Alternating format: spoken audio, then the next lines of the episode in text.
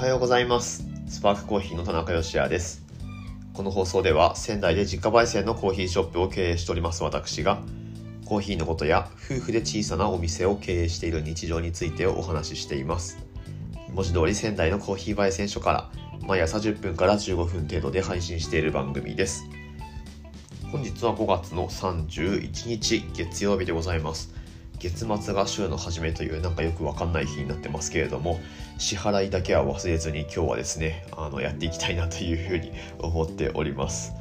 はい。まあそんなわけで、えーと、仙台でですねスパークコーヒーという自家焙煎のコーヒーショップを経営しております。豆販売が中心のお店になっているんですけれども今はドリンクのテイクアウトもですねやってまして以前は席10席くらい設けて店内飲食なんかもやってましたし、まあ、トーストとかあとスイーツですねティラミスとかプリンとかも出してたんですけれどもまあコロナウイルスの影響というのもありますしあとはまあ今後その私たちのコーヒービジネスをどのように続けていくかとか、えーまあ、あとはビジョンに沿う形の、えーとまあ、ビジネスモデルっていうのはどういうものかっていうのを考えた時に、まあ、今の形っていうのが、まあ、とりわけこの状況においてはフィットしてるのかなというふうに思っております。はいまあ、すなわちその私たちのお店のコンセプトというのが美味しいコーヒーで一日が輝く Good Coffee Sparks Your Day っていう、えー、ものがあるんですけれどもまあその一日の中で私たちの美味しいコーヒーっていうのがあることでその人の一日っていうのがなんかちょっとあのキラッと輝くようなもう本当にその瞬間だけでもいいので何かポジティブな、えー、瞬間時間体験っていうものをもたらすことができればなという思いで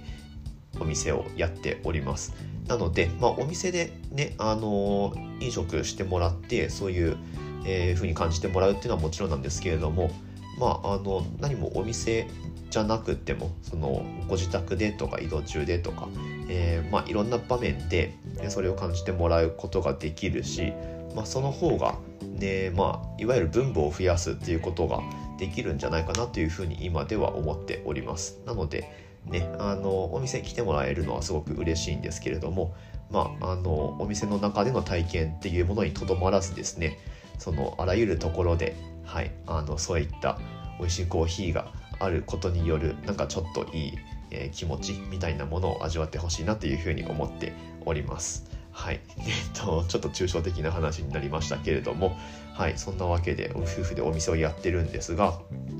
ね、えー、っていうところで、まあ、この番組ですね、コーヒーのお話ももちろんしていきますし、あとは、そうですね、冒頭申し上げている通り、夫婦でお店を経営してる日常ということについてお話ししています。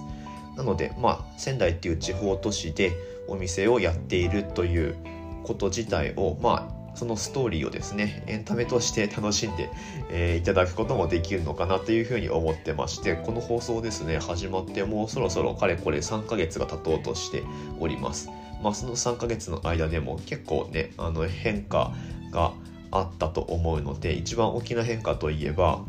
5月の20日から妻が今入院してるんですね。はい。えっと、妻は今妊娠をしておりまして、えー、まあ、出産に備えてということなんですけれどもちょっとお腹の中の赤ちゃんの発育が少し遅いということで、えっ、と、まあ、よくね、入院しちゃしちゃったんですって言うと、切迫ですかとかって言われるんですけれども、えー、その、えー、それではないですね。切迫ではなくって、うんと、なんて言うんでしたっけ。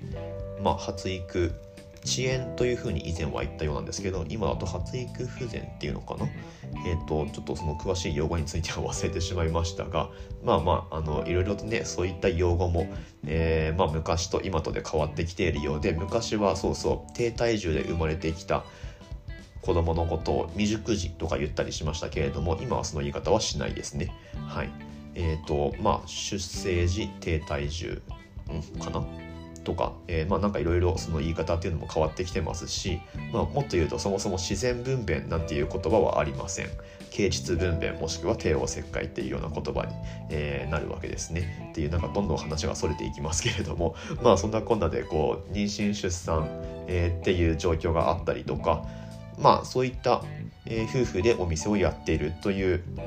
まあ、いわゆるそのライフスタイルですね。そういったものを、えー、まあ、エンタメとして楽しんでいただけるような内容にもなってるのかなというふうに思っております。で何が言いたいかと言いますとですねこの番組スポンサーを募集をしておりまして、えー、まあ、そういった私たちのそのストーリーに対して、えー、まあ、リスナーの方心優しいリスナーの方の中にはですね応援したいっていうふうに思ってくださる方もいらっしゃると思うんですね。なのでそのもちろんねあの番組に対するいいねだったりとかコメントだったりとかっていうリアクションで、えー、それを表してくださるのももちろん嬉しいですしあとはもっと踏み込んでそのお金っていう形でサポートをしたいというふうに思ってくださる方のためのオプションとしてですねスポンサー枠っていうものをご用意しておりますのでそれについてはこの番組の詳細欄のところから、えー、スポンサー募集に至った経緯についてのノートの記事へのリンクを貼ってありますので、ぜひそちらをご確認いただいて、でそこにそのサポートの方法も書いてありますので、サポートというか、スポンサー枠購入の具体的な方法ですね。書いてますのでぜひそちら、えー、確認してみてください。ということで、えー、オープニングでなんとなんともう6分も使ってしまったという、えー、感じになっておりますけれども今日はですねそうだな月曜日ということで、えちょっとまあ何て言うかうんとまあモチベーションにつながるようなお話をしてみようかなと思うんですがはい。今日はですね仙台のコーヒーを盛り上げたいっていうことについてお話ししてみようと思いますので是非最後までお付き合いください。この番組は小さなお店を応援するあなたを応援しています。仙台のコーヒーを盛り上げたい。これ聞いたことありますかね？こういうまあでも結構どこでもありますよね。なんかそのなんだろうな。その高知県のなんだろう。えっ、ー、と何ですか？ななんかも盛り上げたいみたいな。なんで高知県が出てきたんだろう。えっ、とそうですね。まあ、うん、仙台のコーヒーを盛り上げたいとか。あとは何ですかね新潟の日本酒文化をもっと盛り上げたいみたいなそういうのって、えー、よく聞かれると思うんですけれどもまあなんかそのね仙台のコーヒーを盛り上げたいとか、えー、そういうお話ってよく聞くと思うんですけれどもまあ僕自身もお店やっててそのなんだろう仙台にその貢献したいみたいな思いってなんかこう当然のようにあるんですよねみたいな感じで聞かれることってあるんですけれどもうんとなんかねこれ誤解をあの招く表現かもしれないんですが僕あんまそういうことって考えてないんですよね。はいこれねあの以前にノートでも記事1本書いたと思うんですけれどもまあちょっと前に書いた記事なので今この言葉でお話しする、えー、ちょっとニュアンスが変わってるかもしれないですけれどもまあ大筋は同じです。なんか仙台のコーヒー動向とかっていうのは僕はあんまりなんかね考えてはないですね。はいまあ、もちろんね結果的にその僕らがお店を実際やってる仙台っていう、えー、都市においてコーヒーを楽しむ人の数っていうのが増えればいいなとは思ってますし、まあ、それで、えー、まあ何て言うか満たされる人っていうのが増えればいいなとはもちろん思っていますけれどもなんかこう常日頃それを念頭に置いてビジネスをやってるかっていうとそうではないですね。でそれよりも、まあ、冒頭申し上げましたけれどもその私たちの掲げるビジョンっていうかまあちょっとねこのビジョンもだいぶざっくりしてるのでそろそろこう何て言うかこうもうちょっとえーと、具体化して言葉にしようと思ってるんですけれども まあまあその美味しいコーヒーで一日が輝くっていうようなその体験をですねもっともっと、えー、届けていきたいなっていう思いの方が強いですね。というかもうそれそれでやってます。はいなので、まあ、仙台同行っていうのは本当にそれは結果であって、うんまあ、結果としてそういう風になればいいなと思ってますしなのでね、あの仙台のコーヒーシーンを牽引するとかって、まあ、僕らがそういうふうに書かれることは多分ないと思うんですけれども、まあ、もちろんそんな気もないですし、うんまあ、それよりはねやっぱり、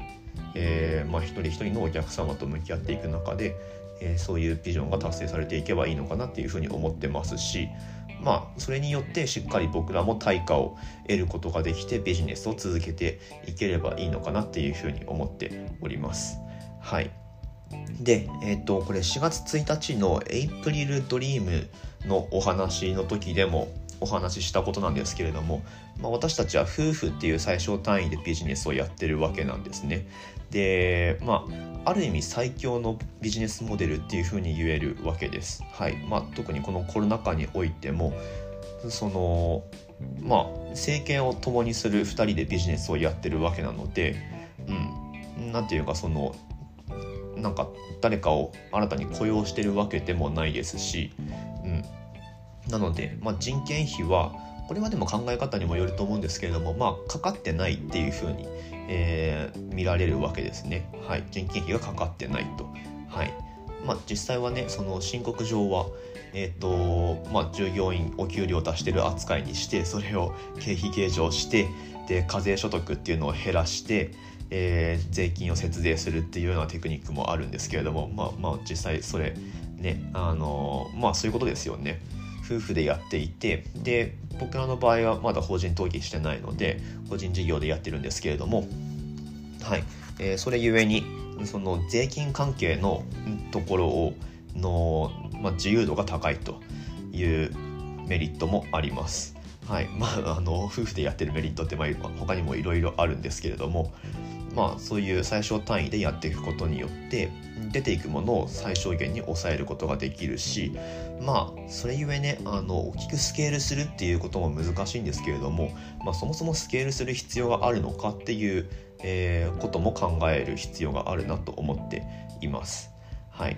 でえっ、とまあこの規模で続けていくっていうことの方が、まあ、僕ら今の時点では現実的なのかなっていうふうに思ってますしなので人を雇って2店舗3店舗とやっていくっていうのは今の時点ではあまり考えてはないですね。はい、本当に何て言うかこう手の届く範囲でそんなにあのお金が年収1億円とかって、えー、あったところでどうしようっていう感じなので、まあ、それは本当にねあのそのフェーズになったらまた、えー、新たなビジョンっていうのが見えてくるんだと思うんですけれどもまあおそらくそれはあまり現実的ではないかなというふうに今の時点では考えてますが、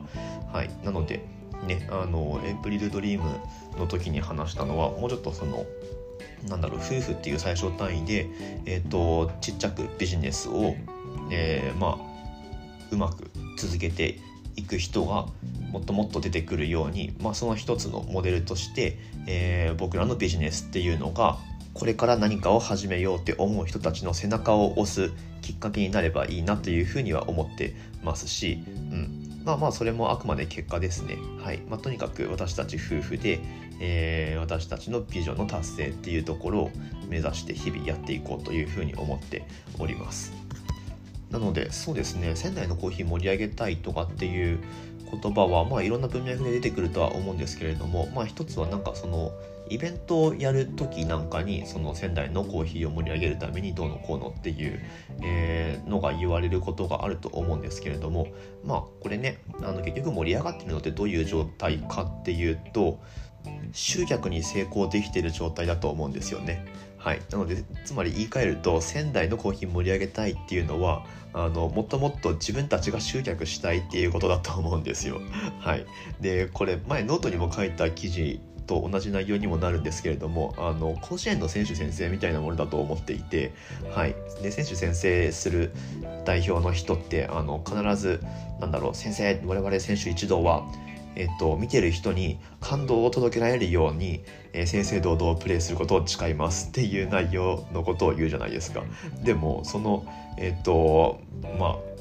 野球部のどこぞのキャプテンか知らないですけれどもそのキャプテンが本当にじゃあ実際プレーする時によしあのこの見てる観客何万人の観客に感動させられるような感動してもらえるようなプレーを今ここでするんだっていうふうにその瞬間考えてるかっていうと絶対にそんなわけないじゃないですか。もうとにかく目の前の相手に勝ちたい。でこの1球にあの全てをかけて この1球絶対打ち返してやるっていうふうに思ってるじゃないですか。まあそれでいいんですよね。だからそれが美しいんですよねつまり。はい。なのでお店としてはもう仙台のコーヒー盛り上げたいとか、まあ、何々業界盛り上げたい全般そうだと思うんですけれどももうとにかく集客したいんですよ集客してビジネス的に成功したいとでその結果仙台が盛り上がってるっていう状態が作られるっていうふうに思うんですね。まあ、なので言い換えれば仙台に貢献することもできるということにつながると思いますのでまあ最終的に何が言いたいかというと自分たちもっと頑張りましょうっていうことに、